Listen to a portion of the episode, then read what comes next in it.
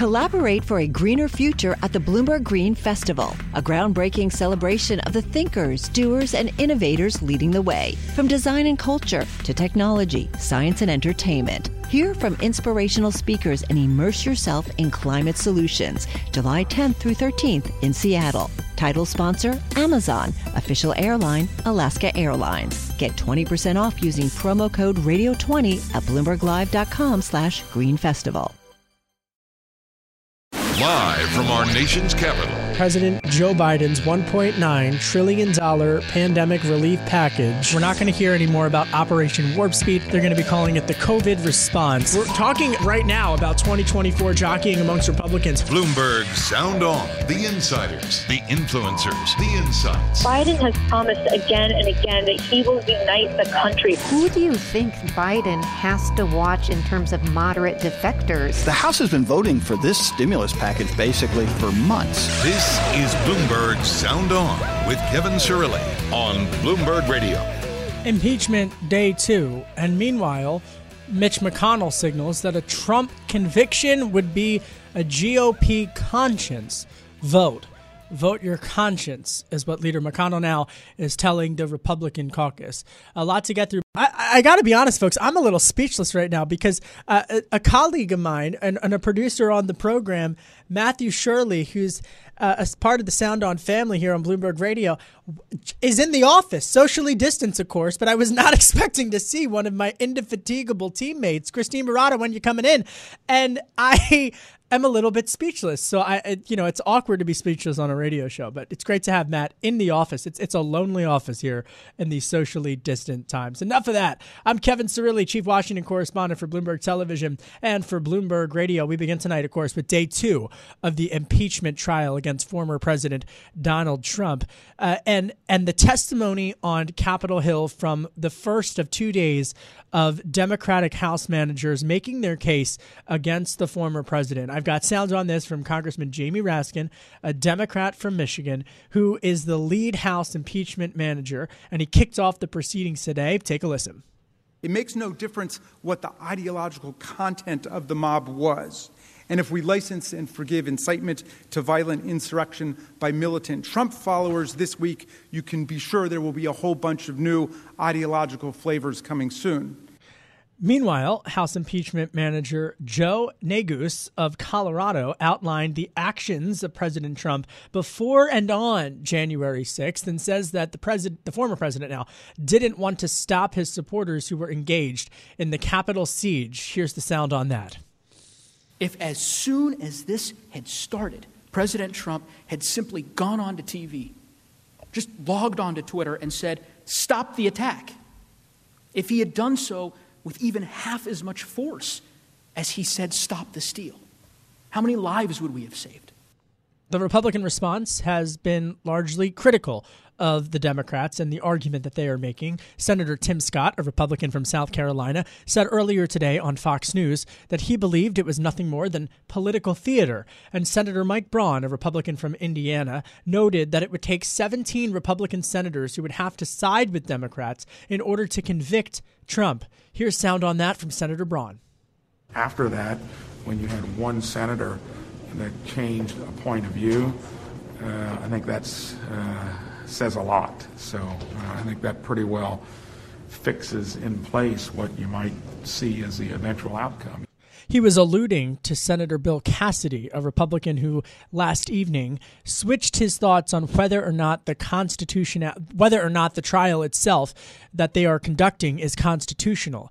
Senator Cassidy was one of seven Republican senators who voted that it was, in fact, constitutional, joining with the Democrats, and the trial again continues. Most folks expect that final vote, again, a long shot that former President Trump will be convicted, will happen early next week. Let's bring in the all-star panel, Jeannie Shanzano, a Bloomberg Politics contributor, and George C., a CEO of Annandale Capital, Texas businessman, and a former senior advisor to Marco Rubio's 2016 presidential campaign. He has also served at the State Department as well, and we're thrilled to have him back on the program.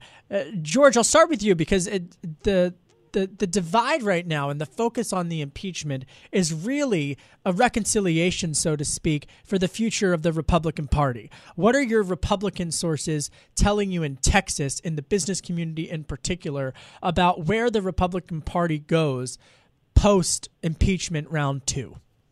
Well, hi, Kevin. I think that's a good line of inquiry, and it's fitting in terms of being outside of the swamp fever lands and the highly partisan blue centers of the country and highly partisan red centers of the country, to be fair. But down here in Texas, we're more focused on the economy and getting things started up and getting past the pandemic and getting people vaccinated who are most at risk, and China and Russia and North Korea and some of these major issues that really affect the country. And I would disagree with Republicans that say this is all politics. This is really serious business. But what I would agree with Republicans on is that this is going to amount to a bunch of nothing. He's already been impeached once before.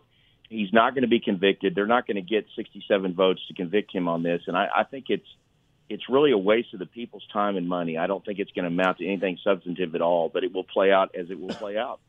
You know, let me follow up here before Jeannie and I talk about this. But do you think that the vote on Sunday or Monday, whenever it ultimately comes down, and again, folks, in terms of the process, Democrats are going to wrap up their case tomorrow, and then the Republicans, or rather President Trump's defense, will have 8 hours, and then they'll have that final vote. But do you think that if a Republican votes to convict, that is a bad vote in the sense that the Republican Party in his or her state would revolt against them? I think it depends on the state. I think somebody like Ben Sasse is pretty immune to all these kind of things. I think Mitt Romney's pretty immune to these kind of things, but if a senator from Texas voted to convict or a senator in South Dakota voted to convict, I think there would be political ramifications. I think it's a state-by-state consideration, and I think the politics are less important than the fact that something terrible happened on January 6th, and we'd all would acknowledge that. And I think, you know, people who want to move on with the country and think it's in the best interest of the country to move on would like to just get this over with, because it's not going to lead to anything substantive. Jeannie Shanzano, I come in here in terms of the developments of today. There was some other gripping testimony when one of the Democratic House impeachment managers showed the video of Capitol Hill police directing Senator Romney, that George just mentioned, to move away from the rioters who were on site inside of the Capitol, and in many ways prevented him from a very close encounter with some of those individuals, Jeannie. So another day of reliving January 6th. Yes, and seeing things that we hadn't seen before. And I would agree with you. Gripping is the word that comes to mind. The prosecutors are doing an absolutely stellar job of presenting their case. They have been very methodical, going through minute by minute of what occurred. And of course, they started well before January 6th to make the case against the president. I would like to jump on to what you and George were just talking about, because it's really important when George says this is going to amount to nothing. And that is, you know, we can't prognosticate, can't read the future, but that is likely the case. Very hard to imagine you get 17 Republicans, since the testimony yesterday was so gripping and we only got one to move. And so that really raises a broader question in my mind. You can see, or I can see, why Americans are really, really frustrated with American government and politics, because let's face it, we're engaging in all of this and we know the outcome is going to be an acquittal. What is the point? And when you ask members of Congress and you ask other people, particularly Democrats who are going to vote in favor of it, it's really hard for me to get a good answer, which to me suggests we need another way to keep presidents, you know, held responsible if impeachment is going to be sort of this empty vessel. A case like this is a case, if any of them should work, and it's clearly not going to. Well, what do you say to folks who say that voting is the mechanism, voting at the ballot box, that voters make their and make their case heard, and that they're the ones who are holding the folks accountable? They absolutely did. They changed administrations. Yeah. I would just suggest that another way to do this would be give us a mechanism for a vote of no confidence in between election cycles, which are every 4 years for the president. You know, means like that to hold people accountable seem, in my mind, to be a better option than these impeachment trials, which I am concerned are going to become more and more common in our lifetime. They already have been, and absolutely amount to a hill of beans. I mean, we've got a current president who tells us that he's not even paying attention to the trial, and rightly so for political reasons. But of course, it's great political theater, but this should be more than theater. You know, it's fascinating, I think, to live through this moment of history that we're all going through collectively, and just to see how the political culture and all that those two words encompass, right, including political journalists, as well as the divided and polarized political journalism landscape, and how that and social media platforms and the like, how all of that will one day be remembered. It's going to be fascinating to watch that evolution. Coming up on the program, we're going to continue this conversation with Congressman John Garamendi. He is a Democrat, of course, from California. And I'm also going to ask him about some geopolitics. And we're going to get to, of course, the stimulus talk, because earlier today, President Biden spoke to members of the Defense Department. So there's a lot going on the geopolitical front, so, and on the U.S.-China front as well. But to wrap up our impeachment and our lead story today, George, just in the minute that I have left for right now, is it a political risk for 2024 for any of the prospective candidates in the Republican Party to vote to convict President Trump?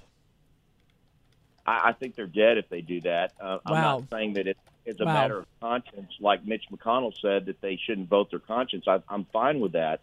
But there's so much anger out there on the left and the right both, and a lot of people see this through a purely political prism, unlike a substantive prism, because we all know we're not going to get to the substance on this matter in this point in time. And so they're going to look at it politically. And if you try to run in a primary after you voted to convict Trump, you're dead on arrival. It's not going to work. You know, and that is a really... let me tell you something, folks. George C. knows the Republican landscape and the players and the candidates and the prospective candidates. He knows them personally. So, I mean, to hear that is great analysis. All right, coming up next, we talk about the fiscal stimulus. I'm Kevin Cirilli. This is Bloomberg.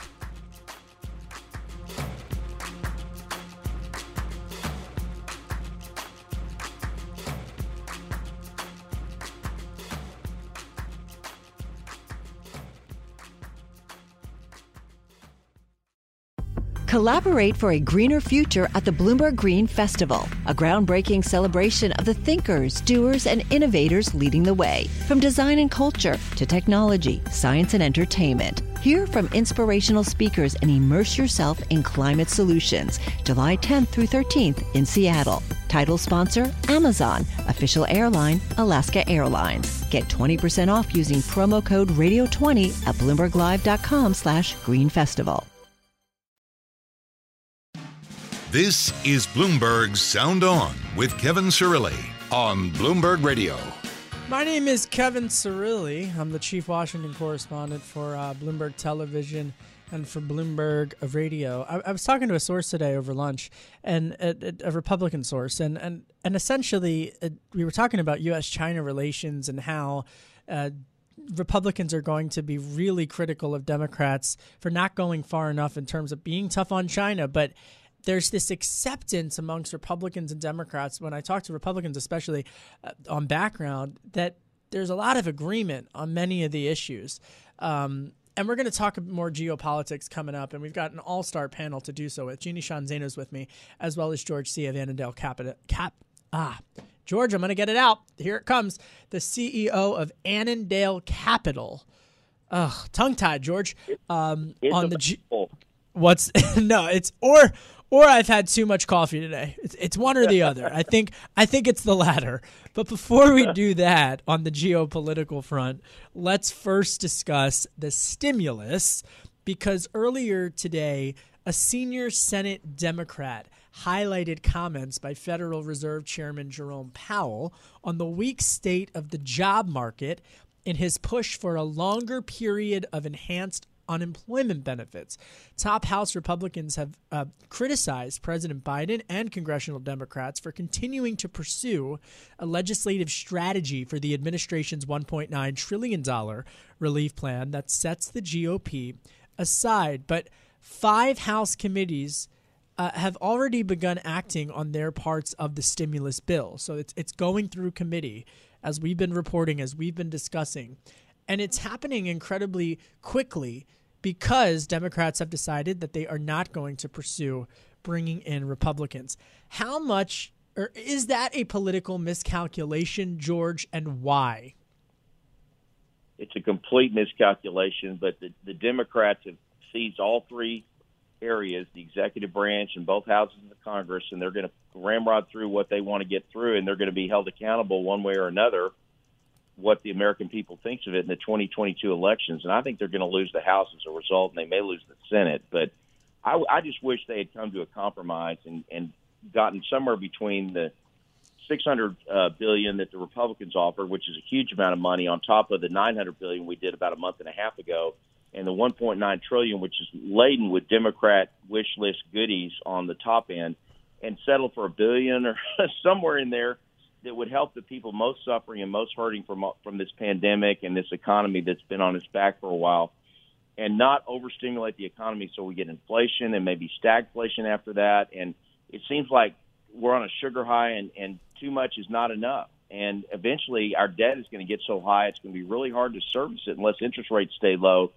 And that's a really bad bet. So I think they think it's good politics. I don't think so. I think it's going to backfire. Get this. I mean, here's something that you can hear the campaign ads being written and recorded virtually right now. The Senate Finance Committee, as well as other Senate panels in the upper chamber, they're skipping formal hearings and votes on the stimulus. Why? Because of the time taken up by the impeachment trial.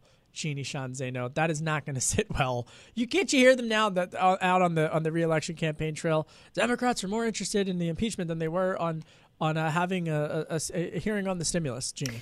And addressing COVID relief, to your point. And, I think what we're seeing here is Joe Biden, who lived through the 2009, what many people has described as a mistake in the Obama years, when many people felt the stimulus was too small, the recovery was too weak. But to George's point, more importantly, probably from their perspective, it was a political disaster for them in the midterms. So I think there's an effort here to try not to repeat the mistake of 2009 that resulted in I can't remember if that was the shellacking year or which year that was for the midterm. But it all blurs together. So I think that's what we're seeing here. And I think that Democrats feel strongly that if they can get close to this $2 trillion, this $1.9 trillion, then they will avoid that. And I think that is a big, big question yet to be answered. But I would also ask, I have asked my Democratic friends, if you're going to do that, and we face inflation, as Larry Summers has told us, how are you going to fulfill the mission of building back better? All the things that need to be done from infrastructure on down, because you can't do both unless you raise taxes, and that's unpalatable as well. So to me, that question has yet to be answered. Well, and to your point precisely, I mean, former Treasury Secretary Larry Summers, he warned just the other week in that WAPO column that there could be that the $1.9 trillion stimulus bill could overheat the economy. I mean, when Larry Summers making that argument, so for a fact, Jeannie, that when you have people like the Finance Committee Chairman Ron Wyden of Oregon, a Democrat, quoting Fed Chairman Jay Powell, who says that, quote, "We are still very far from a strong labor market whose benefits are broadly shared," end quote. That they were thankful for the political cover. Quickly, Jeannie. Absolutely thankful for the cover. And I think Biden still has to be careful about losing even one of Manchin or Sinema or one of these folks. They go. And this effort to push this through is going to be stonewalled. And I still go back. I think when I talked to a Manchin aide earlier this week, yesterday, and they're on board for the stimulus. It's the other issues coming up and the political capital that the Biden administration is expending right now. That's why, candidly, in the shorter, longer term, Is that even a word? It matters. I'm Kevin Cirilli. More next. This is Bloomberg.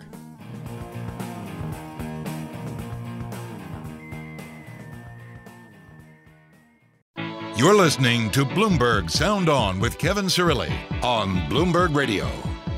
I'm Kevin Cirilli, Chief Washington Correspondent for Bloomberg Television and for Bloomberg Radio. Coming up, we talk geopolitics as well as an interview with Congressman John Garamendi, Democrat from Cali, California. I'm joined by none other than Jeannie Shanzano, as well as George C., CEO of Annandale Capital. I want to continue our conversation about some new remarks from Fed Chairman Jay Powell, who discussed the state of the economy and whether or not there's a need for more economic stimulus. I've got sound on this from the Fed Chairman. Take a listen.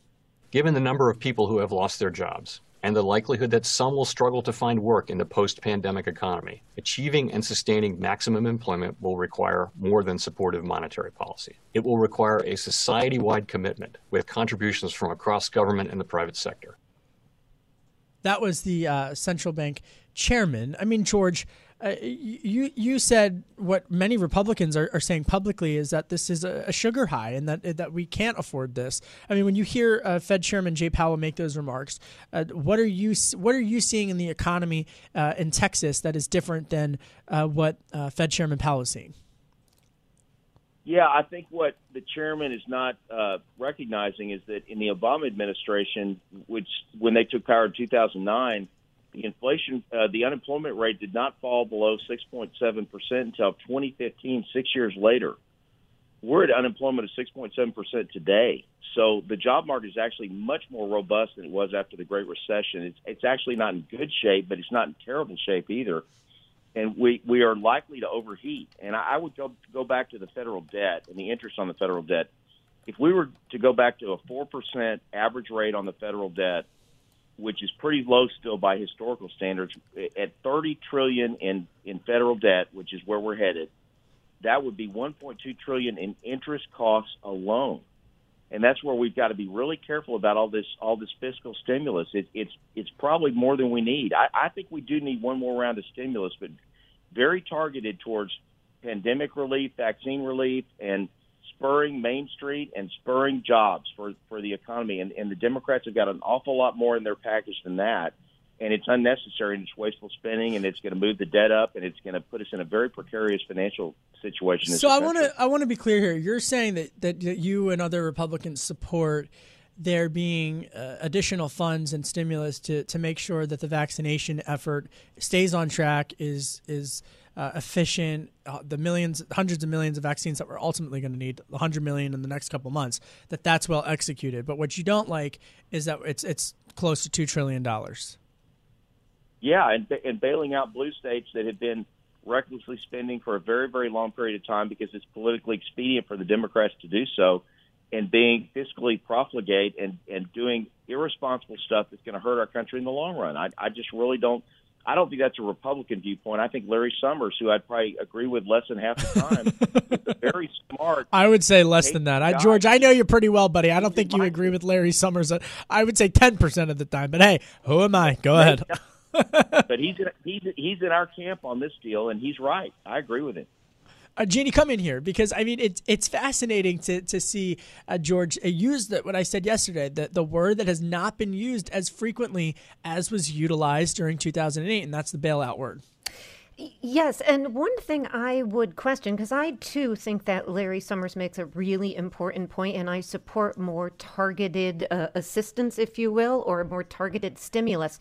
That said, something my Republican friends don't seem to be able to address, at least as far as I've heard, is that the other thing Powell said, which was the unemployment rate, and George is right, it's fallen from about 15%, a little less than 15% to 6%. Yet, it is dramatically understated, according to Powell, and it is amongst the biggest 12-month drops in the labor force participation rate since 1948. He also said the impact has been particularly difficult on low earners, people in that bottom quartile. So those issues have got to be addressed. We can't always look at that top line unemployment rate and say, well, we're at 6% now, 6.3, whatever we are right now. And so we're doing a lot better than expected, because you do have this enormous drop in participation, and you do have a particularly difficult challenge for people who are low earners, which of course is nothing new even prior to the pandemic. And that is not just an economic problem, it's a societal problem as well. So when we talk about a stimulus package, to me, that is what has to be addressed. I agree, small businesses, but those people in those bottom segments, that has to be addressed. It's a really interesting point. All right, let's pivot now to geopolitics. Diving into my Bloomberg terminal, a great report from my colleagues Peter Martin, Saleha Mosin, and Nick Wadhams. Biden and Xi plan first call as soon as tonight. U.S. President Joe Biden and Chinese President Xi Jinping are preparing to speak on Wednesday for the first time since the new administration in Washington took office last month, according to two people familiar with the matter. The conversation between the leaders of the world's two biggest economies will take place as tensions between them remains high over issues including Beijing's tightening grip on Hong Kong, trade, technology, and the South China Sea, among other issues. It comes as Biden visited the Pentagon. The Pentagon with today, and he had directed Defense Secretary Lloyd Austin to establish a task force to review the U.S. national security policy with respect to China. George, what do you want to see? What do you hope to get on the readout between the call with Biden and Xi tonight? I'm not optimistic. I think China's not a friendly competitor anymore. They're an adversary, and I think that they're a real threat to global stability and freedom around the world, and all the negative things China's done the last several years, whether it's imprisoning and profiling their Muslim citizens, and the South China Sea warlike effort, and the cover up of the pandemic and everything else. I think the president's got his hands full, and I'm cheering for him. I think it's very important that we continue to do business with China, but do so in a very wary, harsh, tough way, because that's the only language they understand. So what specific policies on the business front? Because we'll continue this conversation really throughout the next couple of weeks and months, because when I talk to folks in the business community, especially who have a more conservative perspective, they understand, they recognize that we're in a global economy, but it's that balancing act of doing business with China that has just continued to perplex United States at the C-suite level, and of course in policymaking. George, my friend, thank you so much for spending time with me. I know I got to let you go. You're always so generous with your time. Jeannie's going to stick around. That's George C. He is the CEO of Annandale Capital. He's worked in the he's worked at the State Department. He's a Texas businessman, and he's a former senior advisor to Marco Rubio's 2016 presidential campaign. I'm Kevin Cirilli. Congressman Garamendi up next. This is Bloomberg.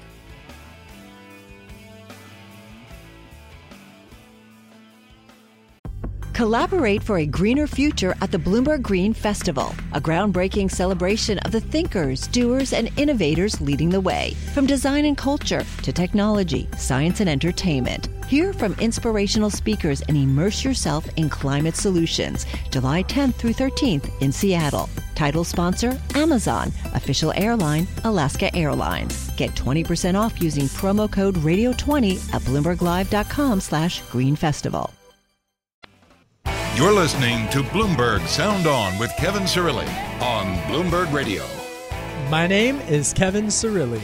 I'm the chief Washington correspondent for Bloomberg Television and for Bloomberg Radio, accompanied none other than by Jeannie Shanzano, a Bloomberg Politics contributor. Joining us on the line, Congressman John Garamendi, returning to the Bloomberg Sound On radio platform programs. He represents California's 3rd Congressional District, which is the upper middle of California, suburbs of Sacramento, a.k.a. this is in Christine Barada's show notes, wine country. John Garamendi, you've got wine country in your district. I have great wine country in my district. I have a great agricultural district. It just stretches out across the Sacramento Valley, beginning just east of the Bay Area, and 199.6 miles of the Great Sacramento River, including part of the city and the suburbs of Sacramento. You know, this is probably going to sound a little odd, but one of my favorite parts of my job is getting to talk to House members talk about their district because they light up, really they do. But I want to talk geopolitics before we talk about the impeachment, because there's been some really interesting developments. And you, sir, of course, are a member of the House Armed Services Committee, and you are the chairman of the subcommittee on readiness, and you're a member of the subcommittee on strategic forces. President Biden tonight is expected to speak with Chinese President Xi Jinping. What do you hope comes out of that conversation?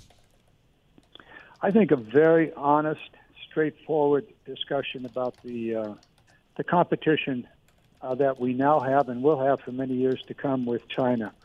And that competition can be just up and down commercial competition, which would be good, without one or the other of us taking advantage. For example, China is for a long, long time taking advantage of its position as a as a developing country. Hardly a developing country, but that's given them an enormous advantage in international trade issues. So, eliminate those and let's go head to head. And by the way, stop stealing our stuff. And you're not going to push us out of the South China Sea. And don't threaten our allies. A lot of things to talk about there. Well, they're going to talk about tariffs, and President Biden has said just the other week to the New York Times that he's not immediately going to lift the tariffs against Beijing that the Trump administration had put in place. How much bipartisanship is there, Congressman Garamendi, between your colleagues in the Democratic Party and Republicans on how to best deal with China? Deal with them straightforward. No huffing, no puffing. You don't bound it. You don't have to pound your chest. We're very strong. America is a strong country. It has interests in the Pacific. China knows that. Let them know that we're going to maintain those interests. We're going to build our allies, and we're not going to be pushed around. At the same time, we don't need to threaten China, but both countries need to understand that they're going to be in competition for years to come. But it doesn't have to be military competition as long as China doesn't try to push us out of certain key interests that we have, including Japan and South Korea and the South China Sea. Along the way, we really need to spend time, and Biden administration seems to want to do this, to build alliances and rebuild the alliances throughout the world, and particularly in the Pacific, and that means trade deals. We have got to put our trade deals back together. Trump basically threw them aside. Not good. The Trans-Pacific Partnership, Trump terminated that. The result of it was China stepped in and basically took it over. So now we've got to catch up on that. Representative Garamendi, it's Jeannie Shanzano coming to you from New York. It's such a pleasure to talk to you. I wanted to ask you, given what we've been seeing yesterday and today in terms of some of these really horrific videos in the impeachment trial, we've heard also talk that there were members of the military participating in the riot. And as a member of the Armed Services Committee, what is your expectation of the new defense secretary in terms of these efforts to combat extremism? And are you doing anything on armed services to that end? Well, first of all, the new secretary is on this issue. He knows that this is a major problem. Being African American, he fully understands the kind of discrimination he saw throughout his career.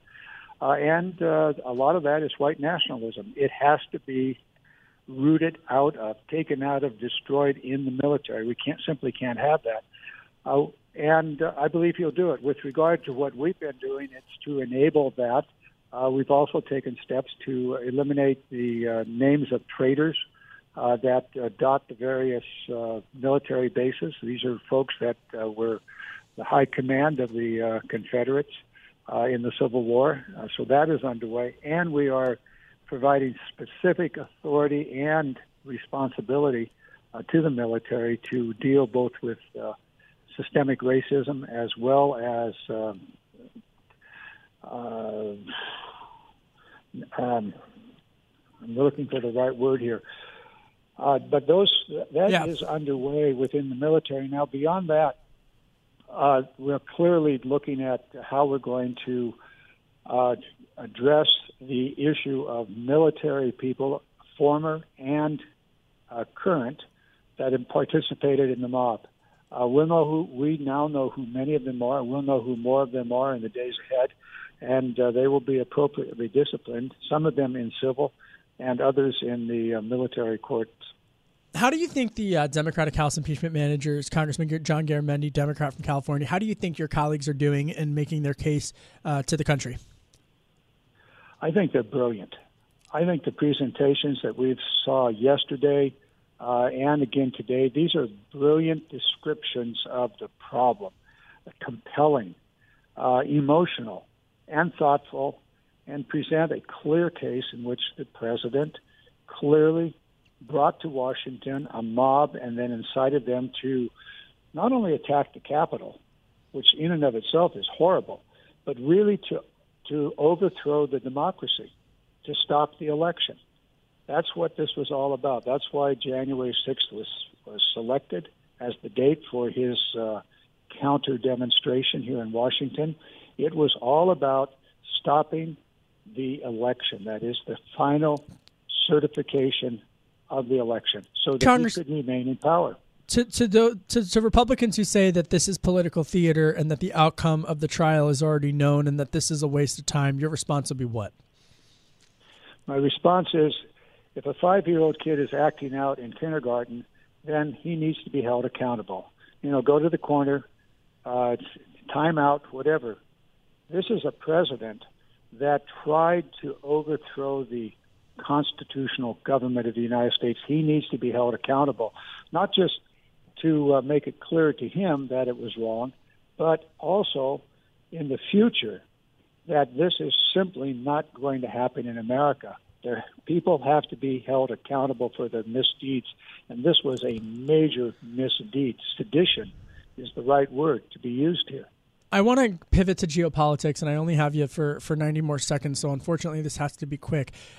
President Biden has said that he is not going to lift sanctions against Iran in order to try to bring them back to the negotiation table for the nuclear disarmament talks. Now, earlier within the last 24 hours, Iran's President Rouhani has said he has urged world powers to rejoin the nuclear deal, most notably the United States. Do you agree with President Biden that tariffs should be and restrictions should be left in place until they start following the terms of the agreement that they had agreed to? This is a very complex puzzle that was largely scattered by Trump when he pulled the United States out of it.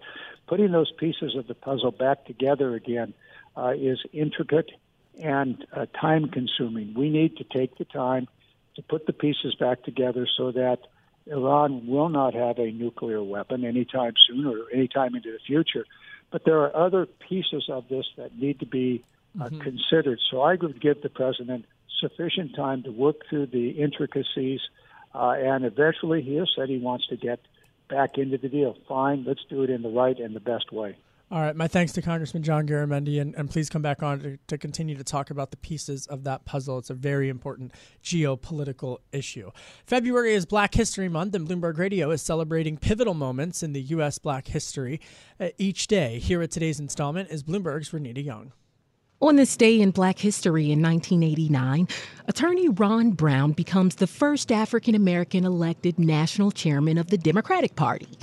As chairman, Brown played a key role in securing the 1992 election of Bill Clinton, who was the first Democrat to win the U.S. presidency since Jimmy Carter in 1976. So in 1993, Clinton nominated Brown as Commerce Secretary. And when the Senate confirmed him, Brown became the first Black person to hold that cabinet post in U.S. history. That's today in Black history. I'm Renita Young, Bloomberg Radio. All right. That does it for us today, Jeannie Shanzano. I mean, what are you going to be watching quickly? We've only got like 10 seconds, so you got to keep it quick. And when I say what are you going to be watching, I mean on the geopolitical front. I'm really focused on this impeachment right now, but the point you made earlier, I'm fascinated by that people in Washington see a way to come to an agreement, but people at home don't see that. So this sort of division between Washington, D.C. and what's going on at home is really, really tough to surmount. Really tough to surmount. I also just want to note that February 18th is the House GameStop hearing. So next week, We'll get into that. Post-Valentine's Day policy talk. I'm Kevin Cirilli. This is Bloomberg.